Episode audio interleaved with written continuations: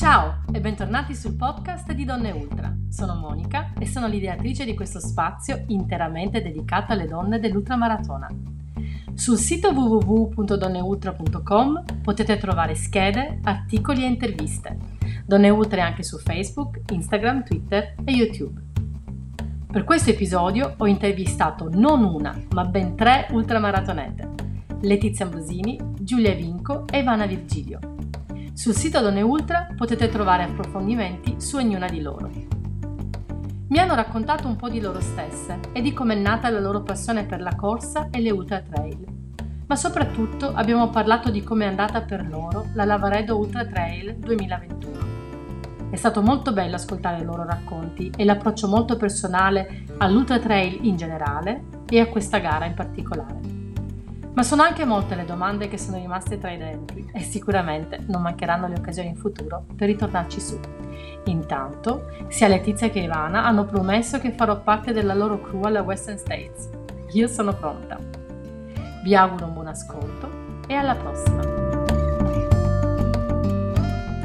Sono qui e le faccio entrare eh, Ivana Virgilio, già nostra ospite mh, tempo fa, e Letizia Ambrosini e Giulia Vinco. Ciao. Ciao a tutti. Ciao. Allora, io devo dire una cosa, che sono felicissima che abbiate accettato di partecipare a, a questa, diciamo, a questa intervista.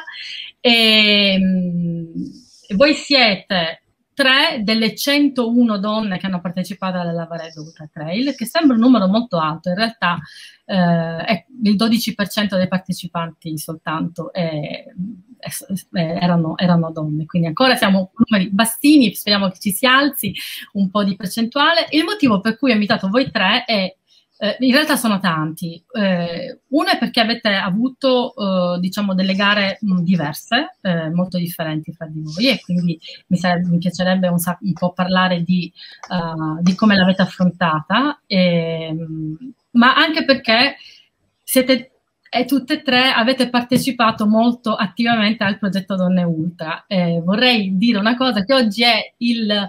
Um, è un compleanno, è un complemese di Donne Ultra. Oggi sono sei mesi che è nato il progetto, è nato il primo gennaio del duemilaventuno e, e appunto, come dicevo, Ivana è stata la prima donna che vi ho intervistato, e, ma Giulia e, le, e Letizia hanno partecipato di recente a, a, delle, a insomma, un'intervista. E Letizia adesso ha avuto una scheda pubblicata su di lei, ma ci sarà anche altro che, che arriverà, quindi mi sono sentita molto vicina a tutte e tre. Per questo motivo ehm, ho deciso che, eh, insomma, volevo invitare voi.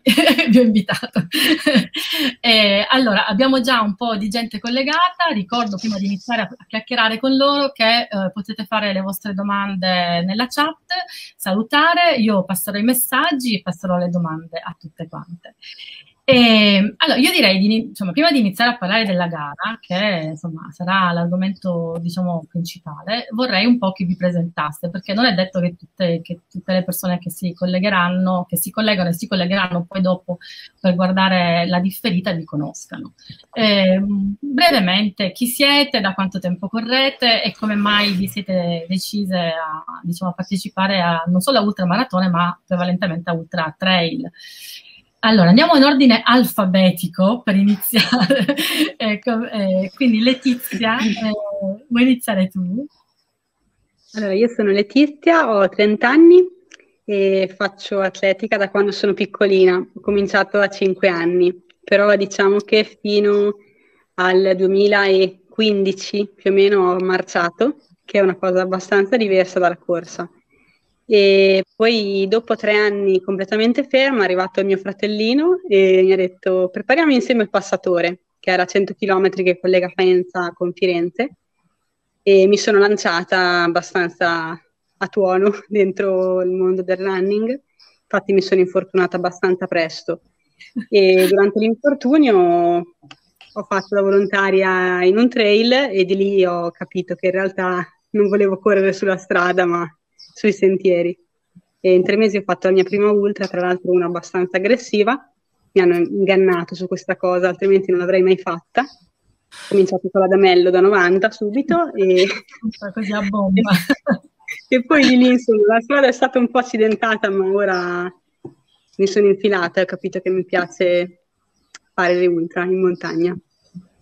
Bene, quindi diciamo siamo agli inizi, eh, ovviamente il Covid non sì. ha aiutato perché è stato subito dopo che ha iniziato praticamente. Quindi nel duemiladiciannove a giugno ho cominciato a fare trail, quindi è proprio piccino. Bene, Giulia.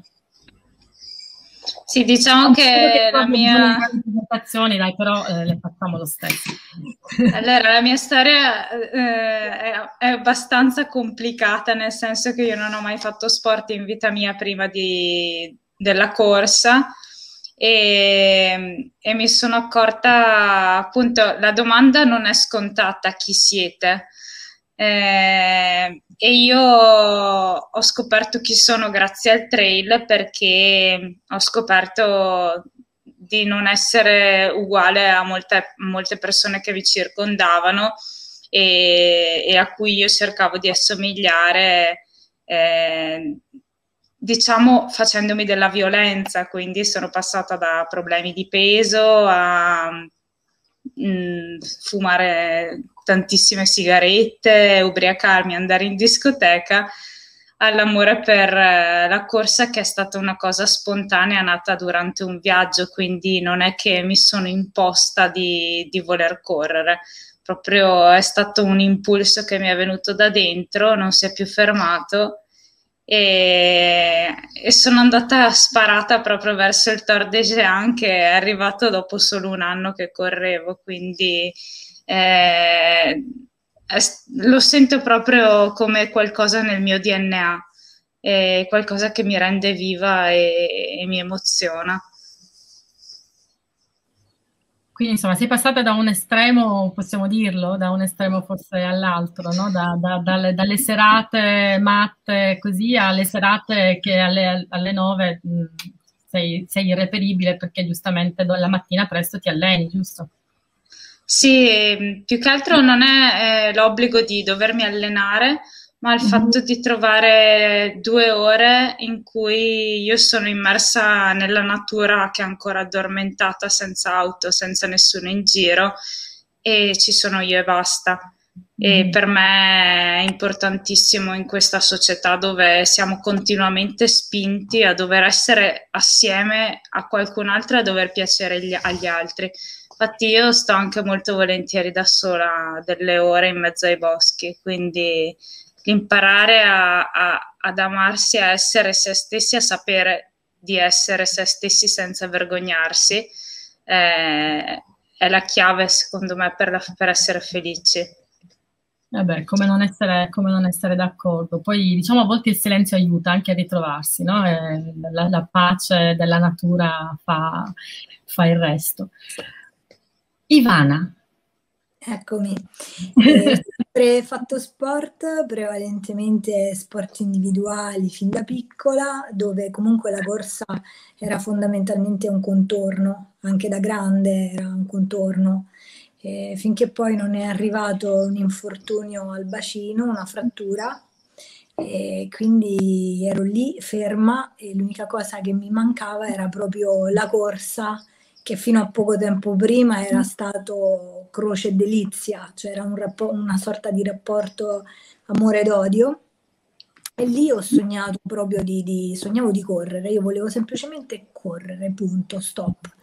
E da lì eh, ho iniziato poi, quando appunto mi sono ripresa dall'infortunio, ho iniziato ad allenare la corsa in maniera approfondita e ho fatto due... ultramaratone su strada, però brevi, e poi a luglio duemiladiciannove ho fatto il mio primo ultra trail, quello dell'Etna, e poi da lì ci ha pensato solo il Covid a fermare un po' le cose, però adesso insomma sembra siamo sulla strada giusta di ripresa dello sport.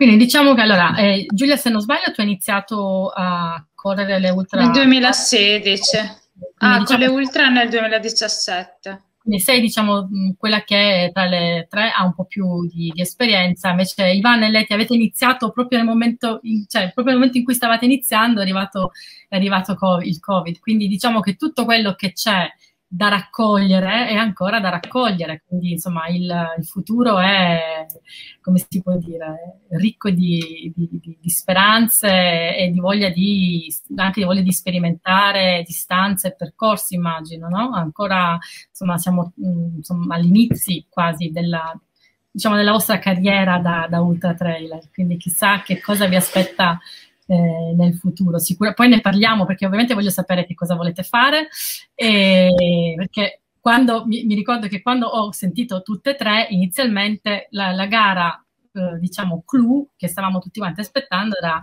la Lavaredo Ultra Trail, che adesso è, diciamo, è stata messa un po' da parte perché è finita, quindi sicuramente abbiamo degli obiettivi nuovi e ne parleremo, ne parleremo insieme. Allora, parliamo di, di, della, della L U T, della Lavaredo Ultra, Ultra Trail, che è, è stata definita da tantissimi come la regina del trail italiano. Eh, quindi è una gara amata da tanti, con tante distanze diverse, quindi in un giorno ci sono quattro gare, se non sbaglio, si parte da una venti chilometri, si passa a una quarantacinque, c'è una quarantacinque chilometri, c'è una di novanta chilometri, e poi c'è quella che avete fatto voi, che magari spieghiamo a chi non lo sa, e c'è sono centoventi chilometri con cinquemilaottocento metri di dislivello sulle Dolomiti, nella zona, diciamo, delle, delle tre cime di Lavaredo. Quindi insomma una, una gara ovviamente molto impegnativa, ma io volevo capire da voi cos'è che attira eh, i, i, i trailer e gli ultra trailer a questa gara, cos'è che rende questa, questo percorso e questa gara speciale, eh, da, così speciale da, insomma, da diventare l'obiettivo di tanti e di tante. Chi vuole iniziare? Non, non chiamo, sembra di essere a scuola, che già ne ho abbastanza. Secondo me, oltre al, alla bellezza, che è indiscutibile perché le Dolomiti sono tra le montagne più belle in assoluto, Eh, panoramiche, ma anche varie come, come terreni e come corribilità. Però appunto la L U T si caratterizza per una prima parte molto scorrevole, che quindi invita a, a, ad accelerare continuamente, e questo rende la seconda parte molto difficile da gestire, soprattutto gli ultimi quaranta chilometri, perché è proprio lì che bisogna fare la differenza e, e tenere le energie in saccoccia, insomma. Eh, quindi secondo me è proprio il suo essere corribile mm-hmm. che, che la rende complessa a livello di gestione e, e quindi attraente, perché è, un, è una vera sfida. Quindi diciamo, bisogna anche sapere, sapere che c'è questo, diciamo, questo cambiamento, no? che, che, quindi non partire troppo, troppo veloce eh, per conservare le energie, perché poi comunque la gara diventa, diventa molto dura. E... Sì, che poi si sa, però si parte lo stesso. Lo dicono sempre, mi raccomando, alla partenza non bisogna partire troppo veloci, ma in qualsiasi tipo di gara lo dicono, però eh, diciamo, è la cosa forse più difficile da gestire, no? Perché c'hai l'adrenalina e vuoi andare e ti dimentichi che poi però arriva, eh, devi pagare il conto, no? Siete d'accordo? A voi cosa ha attirato? Cos'è che, c'è qualcosa in particolare che vi ha attirato verso questa gara? Sicuramente quello che diceva Giulia, e poi vabbè, per me che comunque ho fatto gare comunque molto locali, e anche la dimensione proprio internazionale, il fatto di affacciarsi un po' fuori dalla propria casetta sicura e confrontarsi un po' con chi veramente è forte anche a livello mondiale nel trail, capire un po' a che punto sono, da dove parto. Quindi è un modo per testarsi anche, mettersi alla prova in maniera, insomma, come dici tu, anche a livello internazionale, quindi non solo nelle garette, nelle gare locali. E, e, Ivana, tu, tu avevi Beh, questo sogno nel cassetto della L U T? Beh, il sogno della L U T comunque si ricollega già a quanto detto da, da Giulia e da Letizia, in più c'è da mettere l'esclusività della gara, eh, ti confronti con tanti paesi e e hai il fascino di partecipare alla regina dell'ultra, dell'ultra trail italiano, quindi è una grande sfida e quindi perché no? Mm-hmm. Eh, ed è, allora io il mondo del trail lo conosco davvero poco, sono più una, una podista scarsa da strada e quindi conosco poco il mondo del trail, ma eh, direste che è la gara, l'ultra trail più internazionale che si fa in Italia o ce ne sono altre, diciamo, che ha, questo, che ha questi livelli qui? Per esempio il Tor des Géants è una gara comunque è francese, però è solo francese, giusto? Quindi no. Quindi altre gare in Italia eh, che sono a livelli della L U T, dal punto di vista proprio della, della competizione con atlete di un certo, insomma, internazionali di un certo peso. È l'unica? C'è il Monte Bianco. Ah, l'U T M, sì, infatti. Mm-hmm. Vabbè, quindi insomma è un buon... Però un il buon... Monte Bianco comincia ad alzare ancora di più l'asticella perché... Sì. Ti passa da centouno mi pare a centosessantanove chilometri. Oh, sì, sì, sì. Eh, quindi la, la differenza è impegnativa, magari i centouno tra virgolette possono essere pensabili, pochi, e i centosessantanove cominciano ad essere veramente impegnativi, insomma, poi con un dislivello veramente importante. E questo per Ivana e Leti è la distanza più lunga che avete fatto fino adesso, perché ovviamente Giulia, eh, avendo fatto il Tor des Géants, eh, è la più lunga. Io sono proprio quasi senza paragone, perché avevo fatto l'Adamello e poi in mezzo ho fatto duecentosettanta chilometri, e quindi proprio io quando sono arrivata a novanta ero già la più felice del mondo. Beh, immagino. Tutto inesplorato, neanche su strada l'ho mai fatto questa distanza. Certo, eh, no, è quasi, per me è inimmaginabile, infatti è uno dei motivi per cui mi interessa molto questo mondo, perché sono mh, distanze che nella mia testa ancora non, non riesco a, a, insomma, a, a gestirli mentalmente, figuriamoci poi a farle. Allora, eh, io direi di passare un po' a parlare della vostra gara. Allora, so che Letizia si è avvicinata alla gara eh, con un piccolo infortunio, quindi non, è, non eri neanche tanto sicura di iniziare, giusto? Cos'era successo? Ci vuoi raccontare? Ma, eh, durante un giro abbastanza stupido e banale, proprio vicino a casa, mh, ho voluto saltare questa... Questa, questo cancello, solo che sono inciampata e ci sono caduta sopra col fianco e col ginocchio. E so, però non è stata una cosa così banale, perché effettivamente mi sono fatta un piccolo strappo addominale e anche il ginocchio comunque ancora adesso lo sento. E lì per lì ho avuto, in parte vabbè, la paura in sé di quello che poteva essere successo, perché poi pronto soccorso, lastre varie eventuali. Mm-hmm. E, però il dubbio se partire o meno l'ho avuto veramente fino a pochi giorni prima. È successo di recente, no? È successo qualche settimana prima della gara. Eh, poco più di due settimane prima. Infatti dopo ho, ho smesso di correre, non ho più fatto niente fino alla L U T, ho camminato un po'. E forse questo ha fatto bene, ti sei riposata e hai fatto una bella sì, gara. Sì, sì. Sì. E invece Ivana e Giulia, come eravate voi prima della partenza? Vi sentivate, diciamo, nella vostra forma migliore o avevate, avvertivate dei, del, dei problemi fisici che vi facevano un attimo dubitare della, della, della gara? Ah, tanto il mio infortunio storico, tra virgolette, al bacino sta sempre lì, però comunque... Mh, avevo fatto di tutto, sia a livello di preparazione che osteopata, fisioterapista, per arrivare al meglio delle mie possibilità. Quindi ero, tra virgolette, tranquilla. Ti sentivi tranquilla. Giulia? Io invece ho gestito in modo abbastanza pessimo il Chianti Ultra Trail, eh, dove il venticinque... Hai vinto...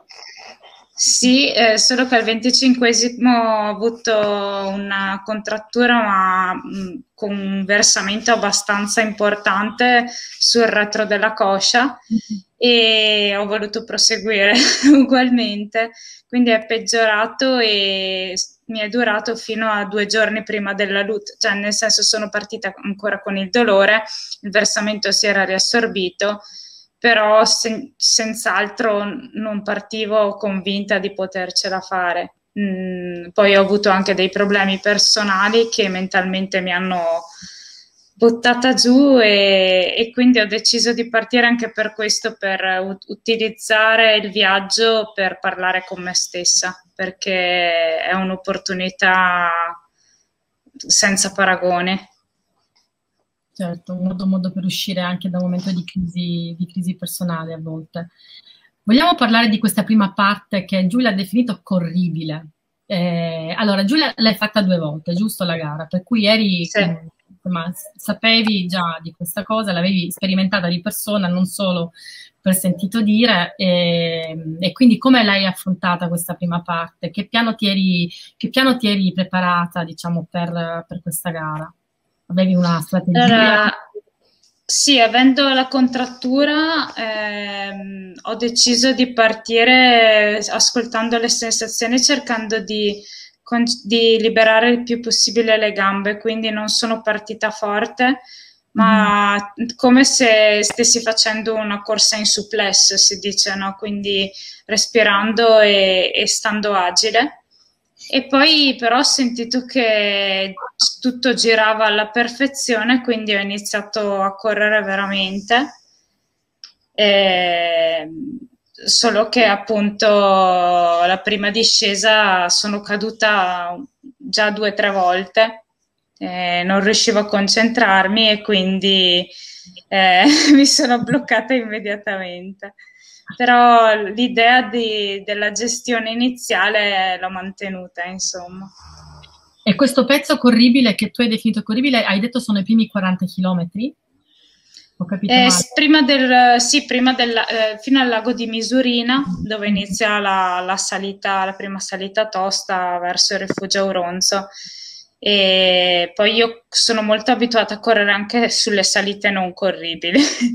Quindi davvero in sal- su queste salite costanti non faccio altro che correre e spesso sbaglio. E i bastoncini ad esempio li porto proprio per eh, aiutarmi a non correre troppo, quindi ah. tenere un po' il passo. Per darti, ho capito. Questo è interessante, perché di solito sì, la strategia è sempre quella di camminare, no? Sulle salite proprio per conservare eh, l'energia.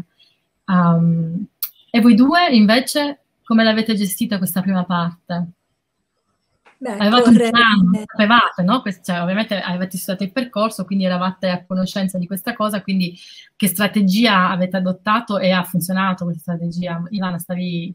Sì, io ho corso dove potevo, i primi quaranta chilometri, perché erano molto, eh, ti, ti portavano a correre senza esagerare, però li ho corsi, assolutamente sì. Mm-hmm. Non penso che all'inizio di una gara una strategia troppo conservativa paghi, secondo me può perdere solo tempo. Quindi sei un po' più, diciamo, tendi a... come dire, senza a, esagerare, però, esagerare la... però comunque non troppo, non, non ti risparmi troppo, diciamo, all'inizio. Quindi. Esatto. Capito. Eh, Letizia, tu cosa pensavi di fare? Io avevo in testa di partire con calma, senza esagerare, però alla prima discesa che ho visto mi sono lanciata. Passando la gente a destra e a sinistra, ma sono caduta, ho preso una bella storta che mi sono tirata dietro i restanti centodieci chilometri, però dopo questa storta, appunto, col fatto che per più o meno tre chilometri ho dovuto camminare anche in piana, mm. mi ha fatto rimettere un attimo la testa a posto e capire che davanti, cioè non è che avevo proprio venti chilometri, ma ne avevo altri cento, e quindi ho frenato un po' i cavalli, mi sono tranquillizzata, ehm, ho cercato di gestire un po' di più il passo. Mi sembra di capire che la caduta nel trail sia una cosa abbastanza, diciamo, normale, giusto? Non è? Perché sento tutti che cadono e quindi all'inizio mi ero un po' preoccupata, poi ho detto vabbè, eh, sono caduti, penso che cadono tutti. Io mi preoccupo sempre, vedo gente insanguinata, così, è sempre, eh, ed è una delle cose che a me spaventerebbe un po', eh, ma io sono un po' appunto cittadina, come dicevo prima. E poi com'è andata da lì la gara? Quando sono iniziate proprio, appunto, è iniziata la parte un po' più difficile con le salite, come sono andate le vostre, le vostre gare? Eh, Ivana, tu hai una storia, insomma, che hai raccontato nei, sui social media, ma magari, insomma, la raccontiamo di nuovo per chi non, non, non, non, ti, non ti segue, e quindi ricordiamo che sono tutte e tre Su, su, su Instagram e su Facebook, quindi se volete seguire le avventure delle nostre ultra runner potete farlo anche lì. Raccontaci che cosa è successo, poi magari se vuoi ci puoi fare anche una dim- piccola dimostrazione. Beh, dopo l'ex rifugio Auronzo, in discesa sull'unico pezzo di ghiaccio che c'era, Eh, neanche il, il volontario fa in tempo a dire occhio che lì si scivola, che io sono volata, me, dietro di me altri quattro che si sono anche ammucchiati uno sull'altro, e lì ho sentito proprio un dolore fortissimo al bacino, infatti pensavo che il bacino mi avrebbe fermata, invece in realtà poi eh, nel, nella caduta ho battuto eh, la parte di, di caviglia e di perone, la parte tibiale, però mi sono rialzata, ho continuato a correre perché lì per lì il dolore era, era un grosso fastidio, punto, che poi è andato increscendo e finché ho cominciato a zoppicare. A Cimabanche mi sono fatta dare la base vita, mi sono fatta dare un po' di spray, però era già gonfio, già zoppicavo tantissimo, già avevo enorme difficoltà ad affrontare le discese perché non riuscivo a, si era contratto tutto il tibiale, quindi io non riuscivo a mettere il piede in giù per correre, non riuscivo a correre sulla punta, ad appoggiare gli avampiede, e quindi avevo tanta difficoltà. Eh, però sono andata avanti, eh, arriva la Val tra, Travenances, eh, che è stata un incubo, eh, però poi c'erano lì tanti torrenti che comunque io mettevo il piede dentro e mm.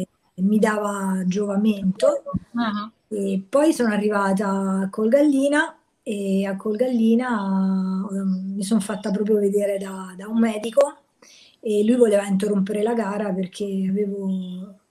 Lui ha detto il tibiale fuoriasse, ma oggi il fisioterapista mi ha detto che era il perone che era fuori sede, praticamente questo perone che è uscito dalla sede, una caviglia che era diventata un cotechino, eh, tutto un versamento mh, dal ginocchio in giù, tutto gonfio. Lui mi dice guarda, io eh, il perone te lo, te, te, cioè il tibiale te lo metto dentro, me l'ha messo dentro al momento, penso che i miei strilli li hanno sentiti tutti lì, e dice però devi fermarti perché potrebbe esserci una frattura, uh, se non qualche danno ai legamenti, quindi io non me la sento di farti continuare la gara.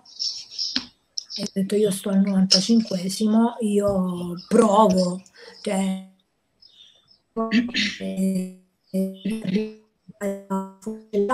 puoi ritirare perché c'erano praticamente dieci chilometri dove non era possibile ricevere soccorso. Eh, io ho detto no, continuo, eh, pazienza, provo, eh, alle brutte se non posso correre cammino, ma ci voglio provare, e ci ho provato. Ci sei riuscita, ma sai che io ti seguivo sul il, il sito della, della Lavaredo Ultra Trail, e ad un certo punto, eh, quando è iniziata l'ultima discesa, ti dava, eh, diceva che avresti finito all'una e venti del mattino, e poi man mano che passava il tempo questo orario diventava sempre meno, quindi sei passata dall'una e venti, dall sei passata a mezzanotte, poi sei passata e... alle undici, quindi ho detto ma sta andando giù come un, una, un fulmine, invece poi e... dicevi lì invece hai avuto problemi perché non riuscivi ad andare in discesa. Cos'è successo? Il problema è che vabbè, comunque le, le discese, tra salita e discesa, io preferisco la discesa, uh-huh. riesco a gestirla molto molto meglio.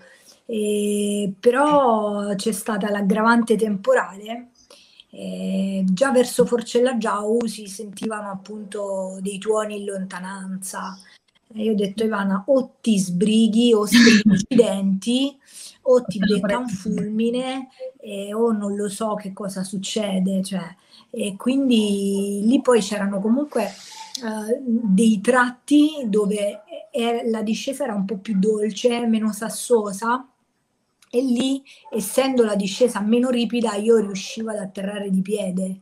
Mm-hmm. E quindi lì ho fatto stretto i denti finché non sono arrivata nel bosco, e poi lì è arrivato il diluvio, ma meno male, perché quelli dietro di me che si erano attardati li hanno fermati al rifugio più di un'ora. Esatto. Ovviamente erano sotto al diluvio e noi che eravamo ormai nel bosco non potevano fermarci. Mm-hmm. eh, sì, sì. Anche se il bosco è stato atroce, perché poi eh, c'era una parte di bosco che con due gambe eh, la fai e magari se non sei troppo stanco ti diverti anche, e quando poi diventa tutto bagnato dalla pioggia e hai una gamba sola poi comincia, eh, comincia a essere un po' più complicato, eppure lì mi sono messa con tanta pazienza, facendo tanta attenzione proprio per evitare di, di essere il pasto dei lupi, perché poi lì non prendeva neanche il cellulare, che ho detto io se cado ma chi avverto?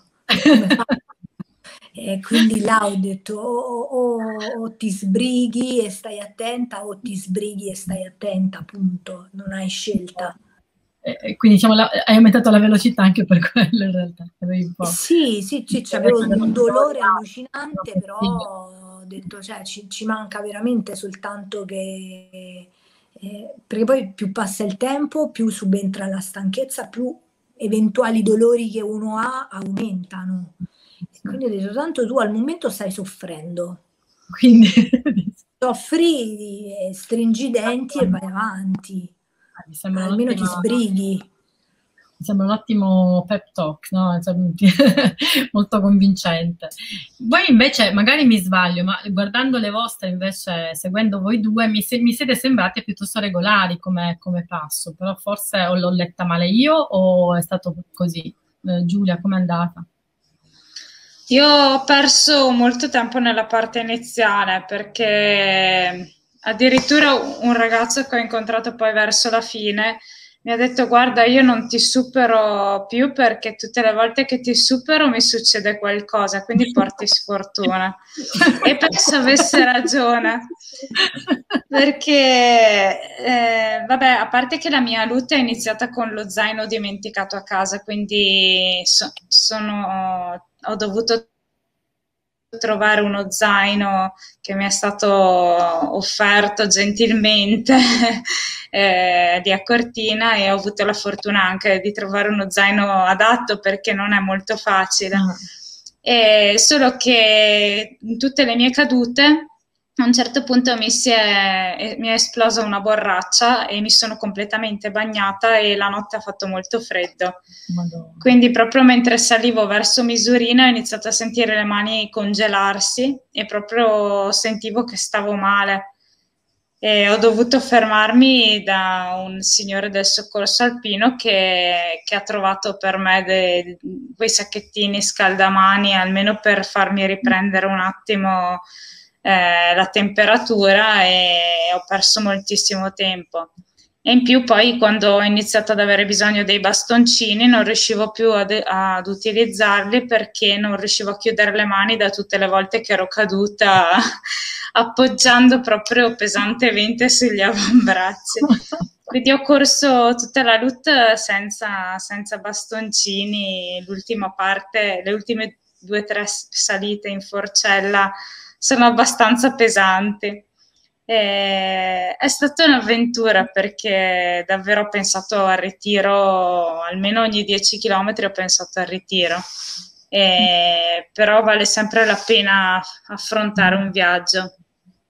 Esatto. E la mia fortuna è stata anche vedere gente che conoscevo sul percorso, e secondo me questa loop è stata magica, perché è stata la prima gara che davvero è riuscita a portare sul percorso, con tutte le precauzioni e nel rispetto di tutte le normative, la gente. E questo fa tanto, vedere un viso amico anche solo di sfuggita fa tantissimo. È bello anche ritrovarsi, no? Dopo tutti mesi così distanti, è anche bello ritrovarsi nelle, nelle gare, no? Sono sempre un'occasione anche per vedere gente che condivide le nostre passioni, quindi sicuramente è una cosa positiva. E Letizia? E tu prima dicevi... Una regolare per te? Eh, ho avuto la, la, la giusta impressione o quasi? No? Più o meno. Così, così. Cioè, diciamo che la seconda parte sono abbastanza, non dico crollata, però rispetto alla prima comunque mi sono resa conto che forse non ero preparatissima per tenere anche il ritmo che nella mia testa avevo. E, però praticamente dal settantesimo chilometro, forse un pochettino dopo, e, stavo camminicchiando in discesa perché sentivo un po' la caviglia e avevo paura di fare peggio, e mi ha raggiunto questa altra donna, Tatiana, con cui più o meno dall'inizio ci superavamo a vicenda continuamente a tutti gli storie. Dal di lì abbiamo deciso di andare avanti insieme in maniera anche abbastanza spontanea, senza modificare il ritmo nessuna delle due, e il fatto di essere insieme è stato secondo me molto molto importante. Poi probabilmente io non ero così preparata anche sul percorso, diciamo che le ultime salite non me le aspettavo così, e, e soprattutto l'ultima parte fino a Forcella Giau è stato abbastanza, cioè, non ero pienamente in forze, mm-hmm. anche perché hanno cominciato a darmi fastidio un po' ai gel e non riuscivo a mangiare, c'avevo la nausea, poi dopo mi sono ripresa con la Coca-Cola, sono arrivata in fondo. E dopo niente, l'ultima discesa avrei voluto correre, però mi sono resa conto che facevo tre passi, prendevo due storte, e allora ho detto no, ok, facciamo che arriviamo in fondo tranquilli, sereni, senza drammi, quindi sono andata giù tranquilla, siamo arrivate insieme anche a un'altra donna che si è aggregata a noi, a Croda del Lago, e è stato molto bello perché proprio siamo arrivate insieme al traguardo e abbiamo condiviso la fatica e anche la gioia. Sono bellissime foto quelle che hai postato del vostro arrivo, si vede proprio la gioia anche della condivisione, no? della, della gara. Infatti volevo chiedere anche, questa storia della, di Letizia la sapevo, ma volevo sapere da Ivana e da Giulia se avete fatto il percorso eh, prevalentemente da sole o eravate, cioè, avete trovato compagnia o siete partiti con qualcuno che vi ha seguito fino, fino in fondo. Ivana? Da sola. Sola. Da sola, poi soltanto gli ultimi sei chilometri nel bosco, e c'era una ragazza, e... però lei era avanti di tre quattro metri, io dietro e basta. Una gara completamente da sola, però mi piace così. Mm-hmm. Bene. Giulia?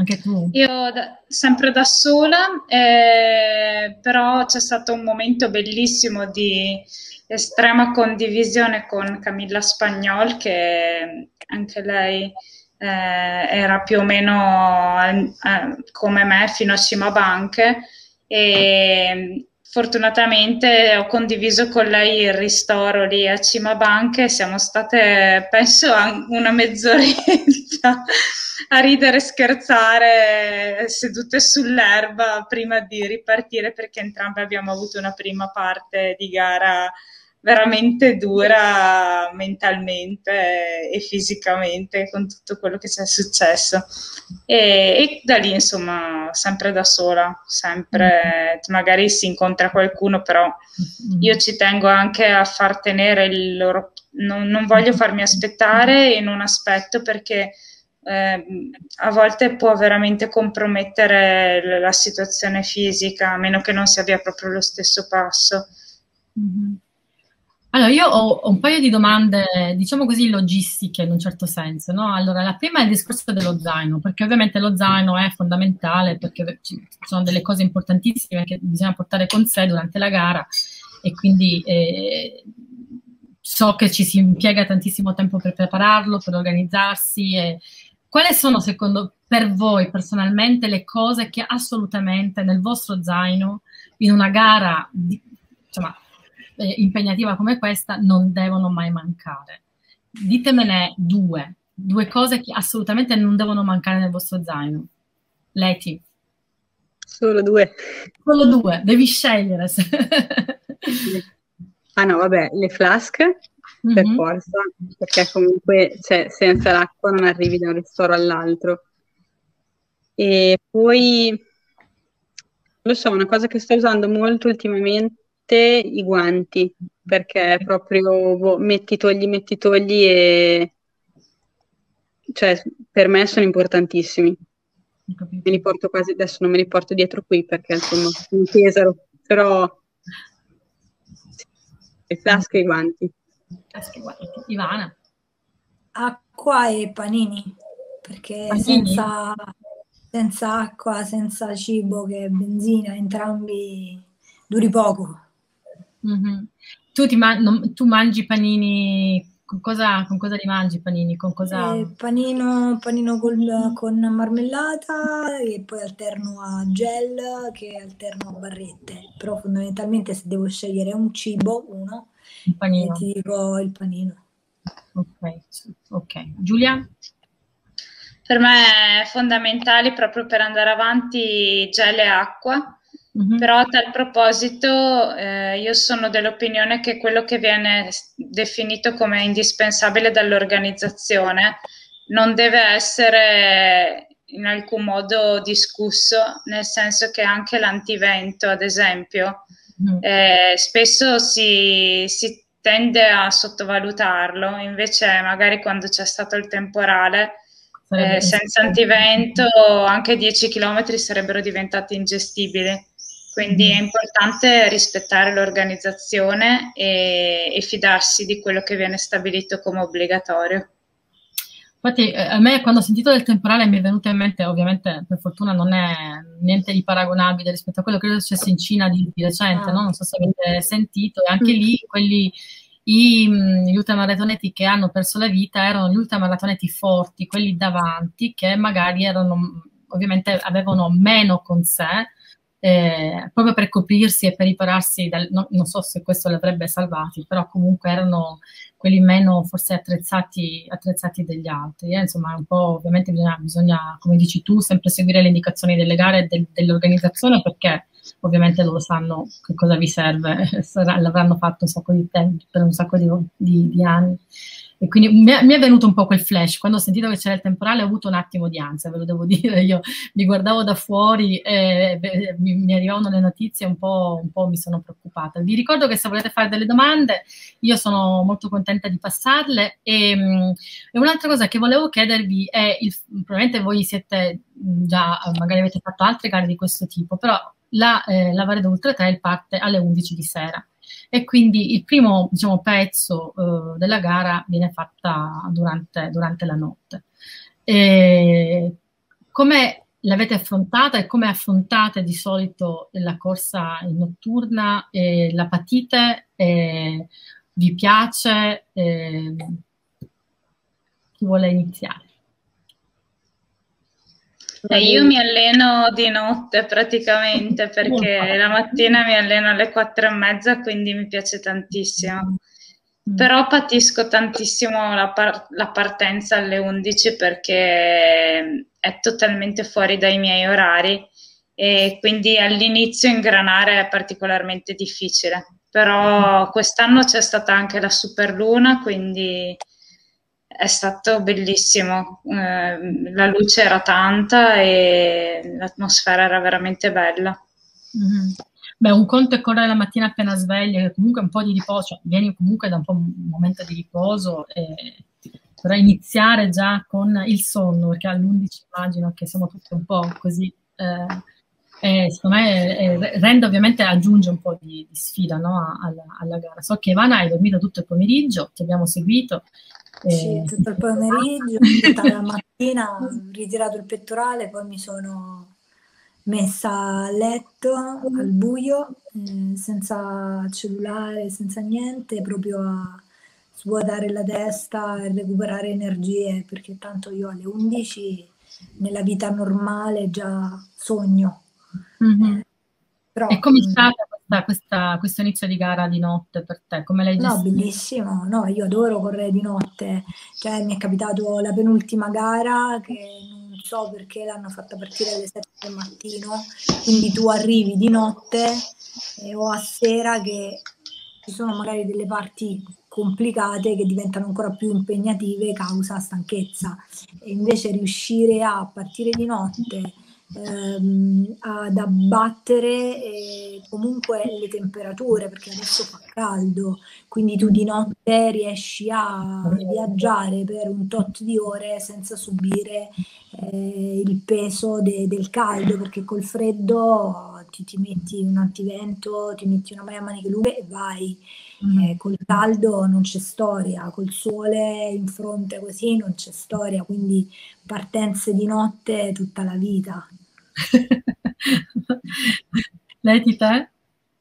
Sì, anch'io sono della scuola di Ivana, perché comunque la notte, anche se è un momento in cui di solito non riesco molto a correre e in allenamento, mi piace moltissimo.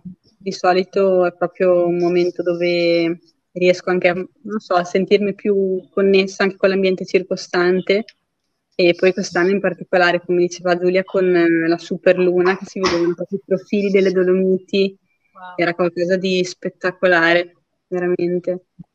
E io ho subito molto con questo tipo di partenza qui la prima mattina, tipo tra le sette e le otto, che ho avuto una bella botta di stanchezza. Eh, perché avevo provato a dormire ma non c'ero riuscita granché, e quindi non so, magari per un'altra edizione cercherò di riposare un po' meglio prima, perché ho visto proprio che arrivata in quel punto lì mi è venuta una botta di, di sonno che non mi aspettavo. È interessante, perché di solito si, si dice che proprio quella stanchezza lì all'alba un po' ti abbandona, no? Appena esce fuori il sole passa la stanchezza, invece quelli che fanno le, go, le gare, diciamo, Di, di tanti giorni, no? eh, che passano varie notti senza, senza dormire, parlano dell'alba come un momento in cui ritrovano l'energia eh, per correre, quindi questo è interessante. Eh, bisogna che bisogna, non hai riposato la mattina? Non tanto, non poi tanto, non so, serata, non riuscivo quasi più a aprirlo, però le lenti a contatto dovrò studiare anche un po' questa cosa, perché sono magari delle cose che non, non ho pensato benissimo fino in fondo. Allora, può essere che questi mi abbiano anche un po' mandato in palla, non lo so. Però... Eh, Giulia, a proposito del sonno, tu hai fatto la Tor des Géants, quindi lì ovviamente la situazione è molto più, diciamo, più complicata per quanto riguarda il sonno. La, come lo gestisci? Come l'hai gestito? Allora, io l'ho gestito in modo pessimo, nel senso che mi sono obbligata a dormire eh, in alcuni punti dove non avevo sonno. E poi, dopo essermi rotta il mento verso il metà gara, diciamo, mm-hmm. ho pianto talmente tanto che ero continuamente in crisi di sonno. Quindi a un certo punto sono arrivata al rifugio Magià, e era l'unico punto dove non potevo essere raggiunta da, dal mio coach. E ho detto, io qua dormo quattro ore e mi sono proprio messa a dormire di gusto, perché proprio è un inferno quando si decide, perché poi loro ti svegliano quando tu glielo chiedi. Uh-huh. E quindi vai e dici, devo dormire eh, un'ora e mezza, un'ora. Allora dopo un'ora ti svegliano e tu stai malissimo perché non capisci chi sei, perché sei lì. Eh, È veramente un, un problema per me, è stato pro, l'unico problema, la gestione del sonno, perché poi per il resto dopo un po' ti manca anche la vita che fai per quei quattro cinque giorni dove non esiste nient'altro che la natura, te e le cose che contano veramente. Però il sonno è veramente... Da quel giorno io ogni volta che posso dormire dormo. Cioè, no. Sì, sì, sì. Quante notti sono? Durante... Sono tre notti? Eh sì, dipende da quanto, da quanto sia veloce. Sì. Uh-huh. E... sì, io ho fatto quattro notti. Quattro notti, eh beh, sono tante. Eh... E, um, il momento più bello è il momento più brutto. Ovviamente quello brutto di Ivana ormai penso che sia, poi magari ce n'hai un altro se ci vuoi raccontare, ma qual è stato il momento più bello per voi della gara, eh, per qualsiasi motivo, e il momento invece più brutto, se c'è stato, magari non c'è stato, magari è stato tutto molto bello.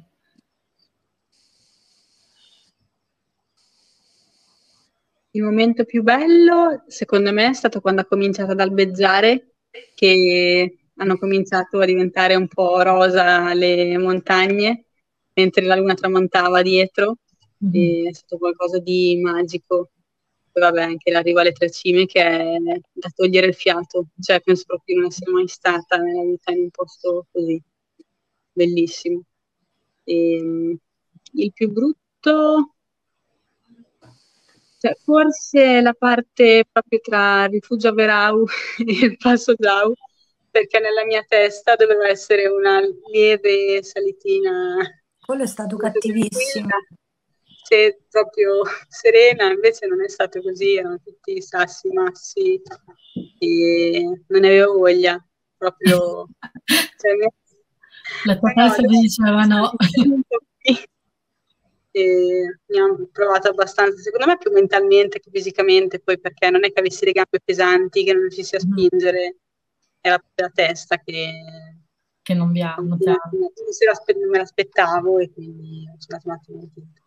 Vabbè, comprensibile, quando cioè, hai una cosa in testa e poi succede, insomma, hai la sorpresa, no? È una cosa che non sì. ti aspettavi, a me succede sempre, quindi lo capisco benissimo. La mia, la mia testa dice no, ma io avevo detto no, com'è? Mi aveva detto una cosa e invece allora io non vado, giusto? Ti sei rifiutata, volevi rifiutarti di andare.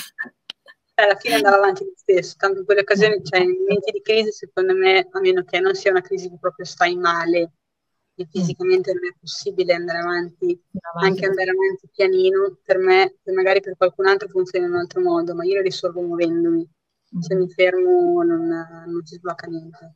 Mm. Ivana, dicevi che anche tu avevi avuto la, stesso, la stessa reazione in quel punto lì?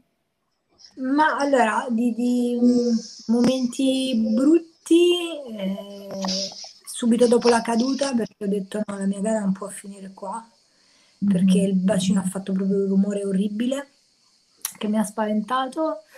E un altro momento brutto in discesa nel bosco, quando pioveva di rotto, volevo chiamare il mio compagno per avvertirlo, insomma, perché senza G P S comunque eh, i, i tempi stimati dal chip non, non sono sempre veritieri, e mi accorgo che il cellulare non prende. Prendo coscienza di dove sono, che ho un male cane alla caviglia, e lì, cioè, lì, ho, lì, ho, lì ho avuto veramente paura, pa- paura nel, nel vero senso della parola. Eh, momenti belli tantissimi, cioè sono tante piccole screziature, tipo eh, arrivi e ti trovi il lago Misurina di fronte con delle sfumature incredibili, impossibili da raccontare per chi non era lì in quel momento, piuttosto che eh, i colori che, della luna che rifletteva sulle montagne, eh, così come alcune discese, eh, così come in un momento di estremo caldo in quella valle che ho odiato, e mettere i piedi nell'acqua ghiacciata è stato meraviglioso. Cioè sono tante piccole, sono screziature, ma tante. Bello, deve essere stato... Ne, avete, ne hai fatte foto, Ivana? Ti sei fermata a fare foto? No. Non hai avuto, no. Non hai avuto... No, no, no, dopo la caduta io ho smesso di fare foto, mi sono concentrata sul piede. Bene. Giulia? Io di momenti brutti davvero è proprio stata la crisi di freddo. Mm. Perché temevo davvero di, di dovermi ritirare, perché stavo proprio male. E invece i momenti belli per me, l'ho anche scritto, vedere un po' di familiarità in mezzo a, a, a, dei, a, a nulla, in mezzo a dove, dove proprio non ti aspetteresti di vederla. È il regalo più grande che, che possa esserci, perché ci si rende conto di cosa sia veramente importante, quindi di quello che è, almeno per me, il motore della vita, che è l'amore e, e, e l'empatia che si prova gli uni verso gli altri. E quindi ogni volta che ho visto due occhi che conoscevo ho, ho quasi pianto.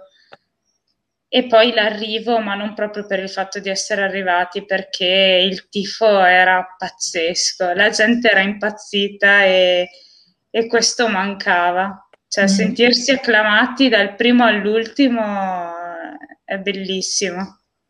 Ho visto i video, effettivamente c'era un bel po' di gente all'arrivo, insomma facevano anche, si facevano sentire, questo è stato, è stato molto bello, sembrava quasi, sì, beh, una bella scena. Um, Siete soddisfatte della vostra gara? Giulia? Tantissimo. Ricordiamo Tantissimo. che arrivata, sono anche arrivata terza, terza tra le donne italiane, e quindi è da ricordare. So che per te la corsa è molto altro e non è solo la, la, la, la prestazione, però insomma ricordiamolo che sei arrivata, che sei arrivata terza tra le donne, quindi immagino che tu sia molto soddisfatta.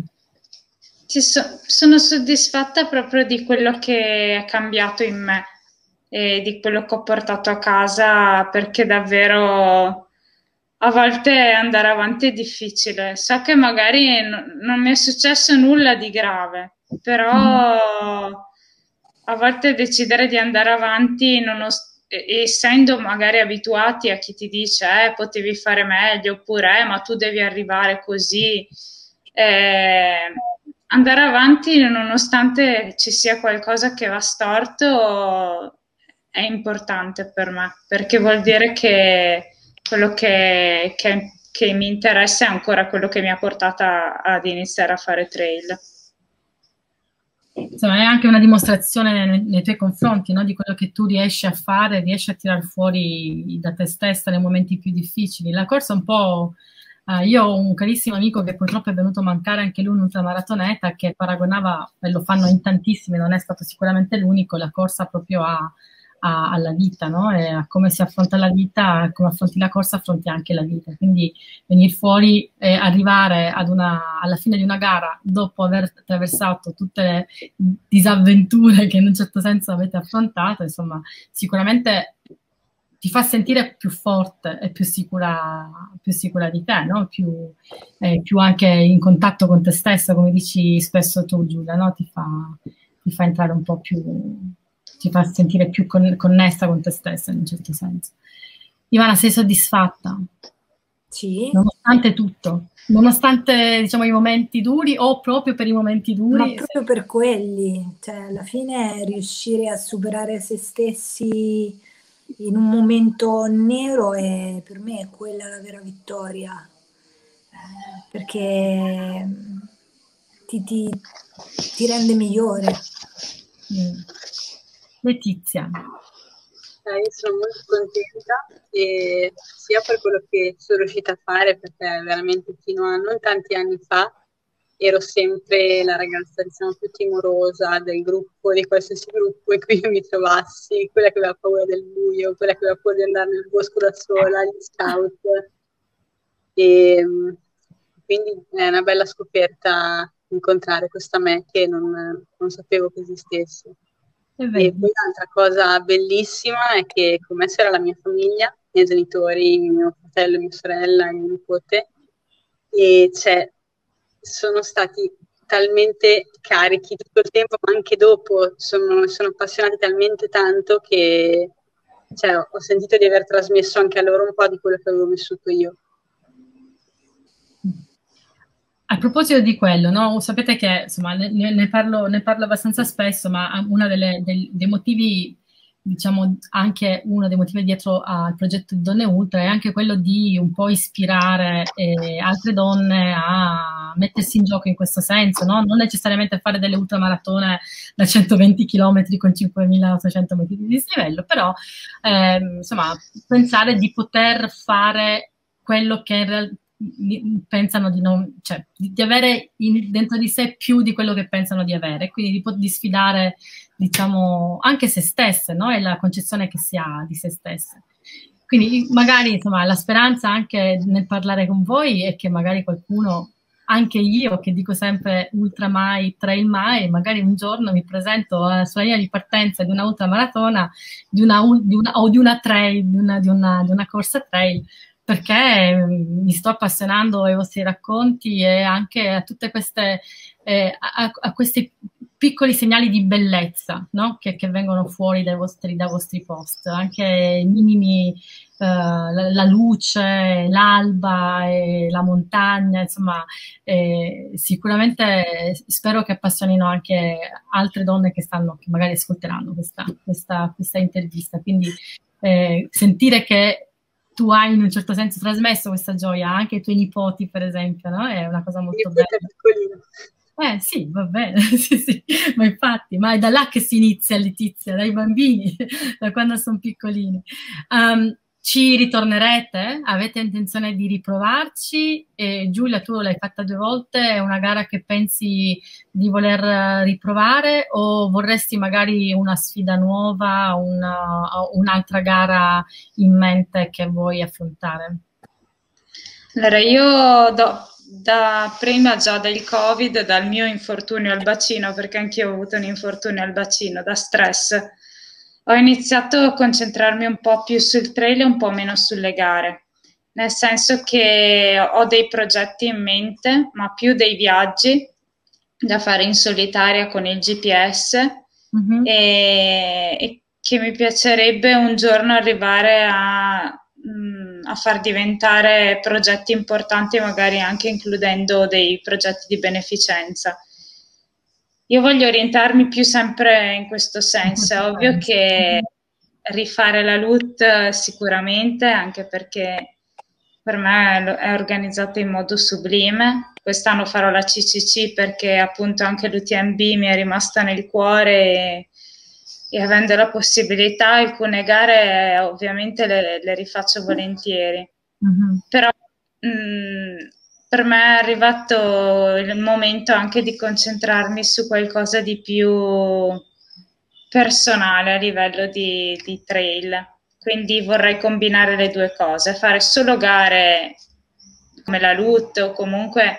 che secondo me meritano a livello proprio di organizzazione di panorama, mm-hmm. e non fare una gara ogni weekend come facevo una volta, e fare un po' più di, di, di, di qualcosa di utile, insomma. Eh, è un bel progetto, tienici al corrente che, che poi ne parliamo magari. Eh? Sicuramente. E...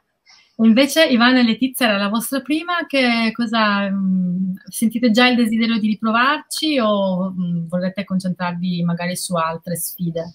No, appena ho finita la gara ho detto ok, basta, stop, e mattina dopo già stavo lì guardando in che weekend capita l'anno prossimo, però comunque eh, la volontà è quella di allungare i chilometri già da subito. Mm. Hai già qualcosa in mente? Sì. Ok. No, non lo dico, voglio essere scaramantica. Scaramantica. Sistemare il piede che ha dieci giorni, cioè gli ho dato dieci giorni, entro dieci giorni lui deve essere, deve sistemare, deve guarire. Deve essere super operativo. Parlagli tutti i giorni. Letizia. Io diciamo che prima della L U T ho detto la faccio una volta e sono a posto, l'anno prossimo con qualcos'altro, ma in realtà l'anno prossimo riproverò il sorteggio della L U T uguale, quindi, quindi no, io provare.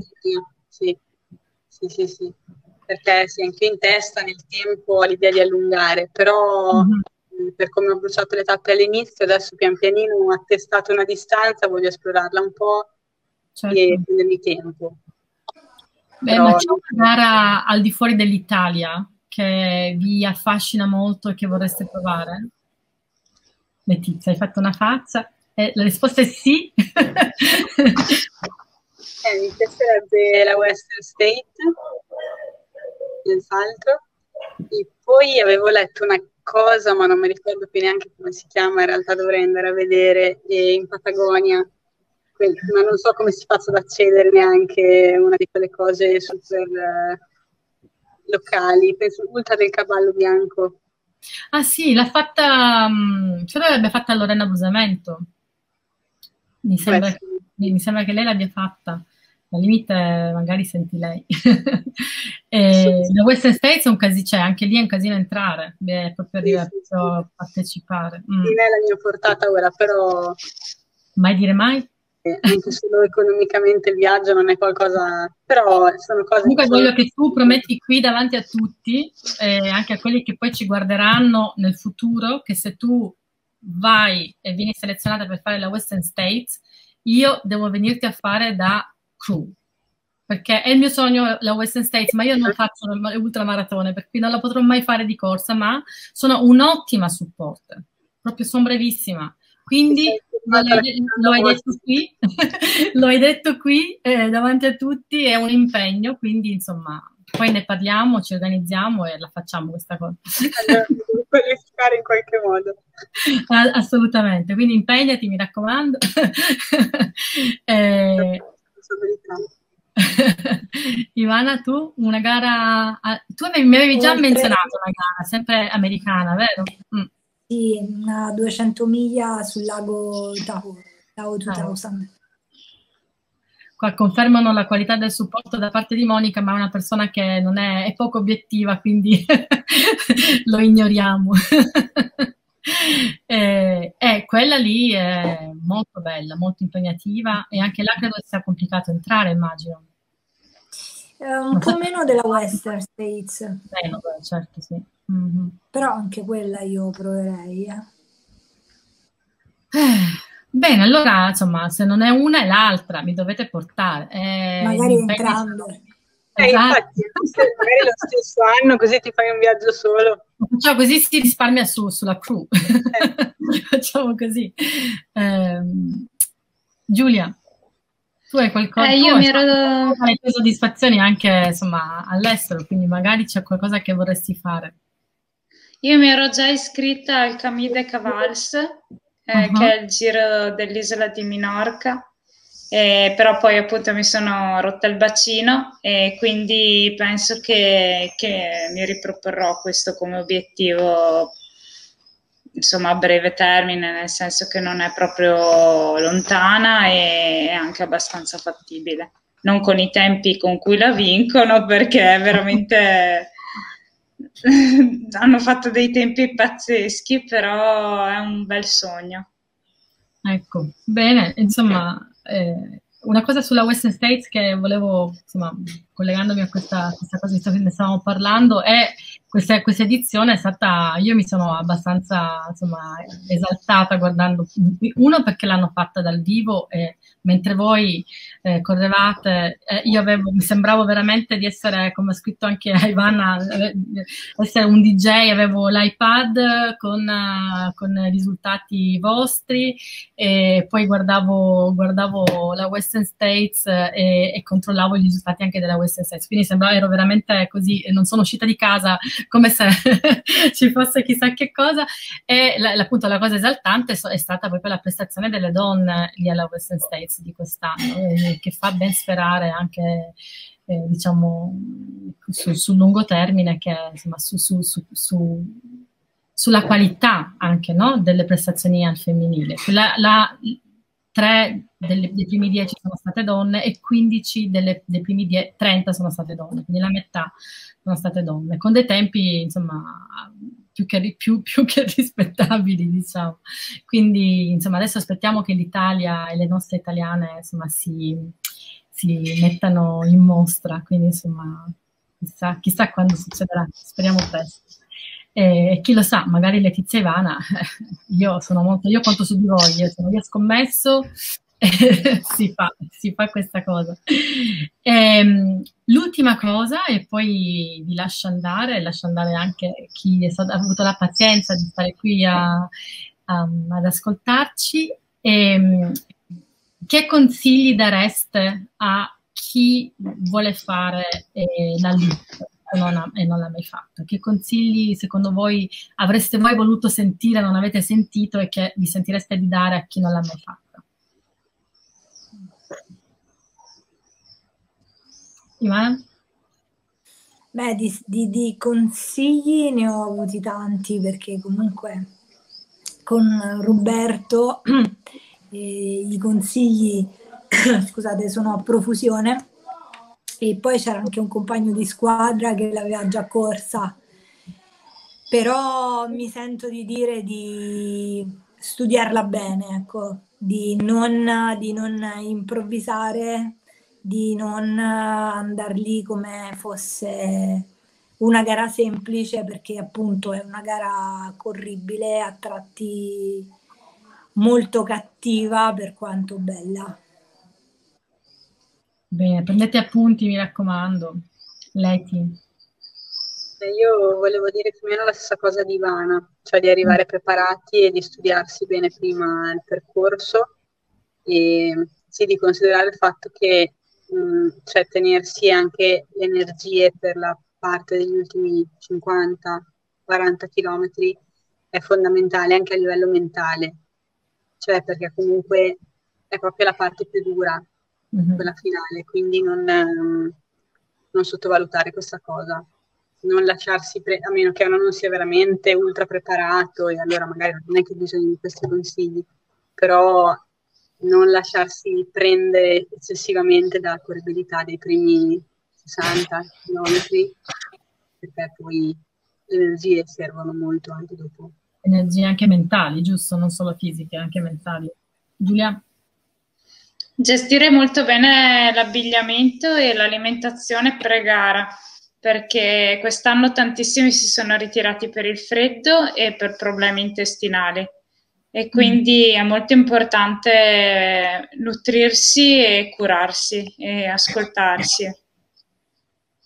Ma mi sembrano, eh, questo, soprattutto questo qui, insomma, arrivare preparati vuol dire anche quello, no? Sapere che bisogna essere attrezzati a tutte le evenienze, a tutte le temperature, alle intemperie, quindi non solo conoscere il percorso da correre, ma anche, ma anche come puoi gestire tutte le varianti, no? E le variabili che, che, poi si, che poi si affronteranno. Eh, io ho preso appunti, non che mi servano, però eh, me lo sono segnato e, e niente, io vi ringrazio, non so veramente come ringraziare tutte e tre per essere state eh, ospiti di Donne Ultra e averci raccontato la vostra gara, e chissà che non ci saranno altre occasioni. Abbiamo visto che insomma non è che si viene intervistate solo una volta, giusto Ivana? Ci sono varie occasioni per essere intervistate. E io vi continuerò a seguire sui vostri canali social, soprattutto su Instagram, quindi se siete interessati seguite eh, Ivana, Giulia e Letizia su, su Instagram. E, mh, e niente, vi ricordo che questa eh, intervista rimarrà disponibile a vita sul canale YouTube, e quindi se avete amici che la vogliono guardare possono guardarla quando vogliono, e vi ricordo anche del nostro sito eh, www punto donneultra punto com e delle nostre pagine Facebook e eh, Instagram, quindi seguiteci e chissà che, insomma, magari ci saranno delle belle sorprese nel futuro. Grazie ancora, buonanotte. Grazie a te. Grazie a te. Grazie ragazze. Grazie per averci seguito fin qui. Vi ricordo di visitare il sito www punto donneultra punto com e se vi va di mettere like alla pagina Facebook e di seguire l'account Donne Ultra su Instagram. A presto!